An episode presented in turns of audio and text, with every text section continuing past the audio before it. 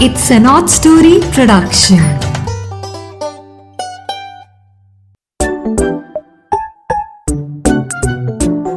Hello दोस्तों। तो आज नीरा की नैया फिर से वीरवार को आपके लिए हाजिर है और इस बार एक नई कहानी के साथ आए हैं हम। और ये कहानी जानवरों पर आधारित है। बच्चों, साइंस पढ़ते हो ना? तो साइंस का भी कोई फैक्ट इसके अंदर है।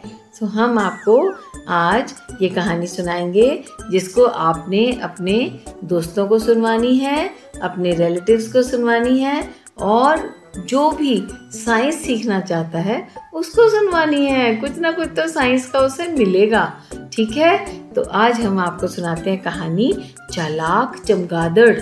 चमगादड़ आप जानते हैं कौन होते हैं? बैट्स हाँ बैट्स वो बर्ड जैसे होते हैं, पर होते वो हैं जानवर। ठीक है? उनको हिंदी में कहते हैं चमगादड़। आपने इसको सबको सुनवाना है स्पॉटिफाई पे, गाना पे एप्पल पॉडकास्ट पे जियो सावन पे और अमेजोन म्यूज़िक पे। तो अब हम शुरू करते हैं आज की कहानी। एक बार एक जंगल में जानवरों ने सोचा, हर बार शेर को ही राजा को बना देते हैं? क्यों ना इस बार किसी और को कोई बलवान, कोई समझदार जानवर, उसे भी खड़ा किया जाए और हम सभी उसको वोट डालें और इलेक्शन एक करें। तो इलेक्शन करना अच्छी बात है। ज़रूरी थोड़ी है कि शेर को ही राजा मानते जाए मानते जाए। हम किसी और बलवान को भी वोट देंगे। तो इस पर सब जानवरों और पक्षियों ने खूब सोच विचार किया और कई नाम सोचे गए और फिर डिबेट्स हुई और फिर नाम उनके बदलते भी गए। इस तरह खूब सोच विचार के बाद शेर के सामने चील को खड़ा करने का विचार आया। चील को उसके मुकाबले में खड़ा किया गया। सभी जानवर सोच रहे थे कि पक्षी तो ज़रूर ही चील को वोट डालेंगे और ऐसा लगता है एनिमल्स जो हैं, जानवर जो हैं, वो शेर को वोट डालेंगे। अब बारी आई चमगादड़ों की। बच्चों, चमगादड़ यानी बैट्स एक तरह के जानवर होते हैं, पर वो बच्चे देने वाले जानवर होते हैं। ऐसी प्रजाति के होते हैं। वह पक्षियों की तरह उड़ भी सकते हैं, क्योंकि उनकी बाहों की जो स्किन होती है ना, वो बहुत लूज होती है, और जब वो बाहें खोलते हैं तो लूज स्किन स्ट्रेच होकर पंखों की तरह या पैराशूट जैसा इफ़ेक्ट देती है, और वो ज़मीन से काफ़ी ऊँचा उड़ सकते हैं। यह बड़ा चालाक जानवर होता है। वो सभी चमगादड़ इकट्ठे होकर चील के पास उसकी दी गई पार्टी में चले गए और बोले, चील, तुम भी हमारे जैसे उड़ने वाले पक्षी हो। हम तो तुम्हारे साथ ही हैं, तुम्हें ही वोट देंगे। शेर चाहे बलशाली लगता है, पर तुम में भी इतनी इंटेलिजेंस है विजडम है। तुम बड़े ग्रेसफुल हो। इसलिए तुम राजा बनने के ज़्यादा योग्य हो। फिर वह इकट्ठा होकर शेर की पार्टी में भी चले गए बच्चों। और वहाँ जाकर शेर की चापलूसी करने लगे। बोले, तुम कितने बलवान हो, कितने समझदार हो, और हमारे हिसाब से तो चील तुम्हारे सामने किसी तरह से खड़ी ही नहीं हो सकती। तो राजा तो तुम्हें ही बनना चाहिए। हम तो जानवर हैं तुम्हारी तरह के मैमल्स हैं इस प्रजाति को मैमल कहा जाता है साइंस में। तो हम तो पक्षी नहीं है एक्चुअली हम तो तुम्हारे जैसे जानवर हैं तुम्हें ही वोट देंगे। थोड़ी देर बाद जल्दी ही ये चमगादड़ों की चाल सारे जंगल में ये खबर आग की तरह फैल गई। Oh, no! और सबको उनकी चाल पता चल गई।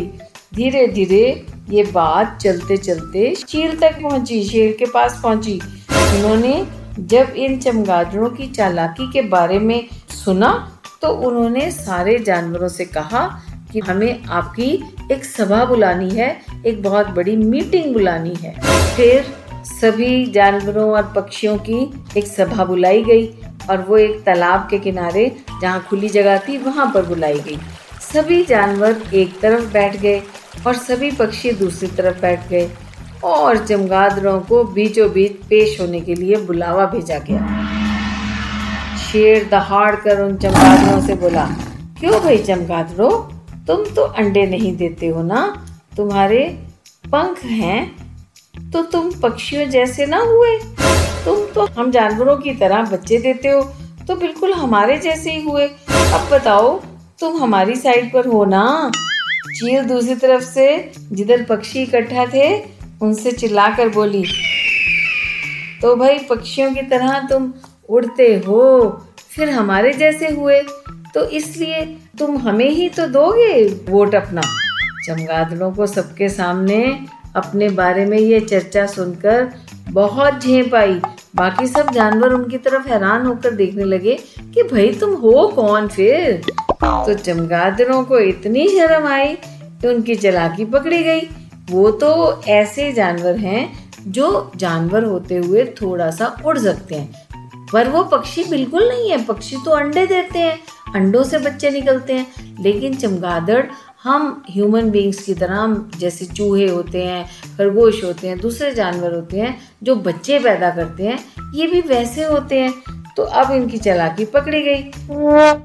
उन सभी को बहुत शर्म आई और वो किसी को अपनी शक्ल नहीं दिखाना चाह रहे थे। वो धीरे से वहाँ से उड़कर पास में एक गुफा थी।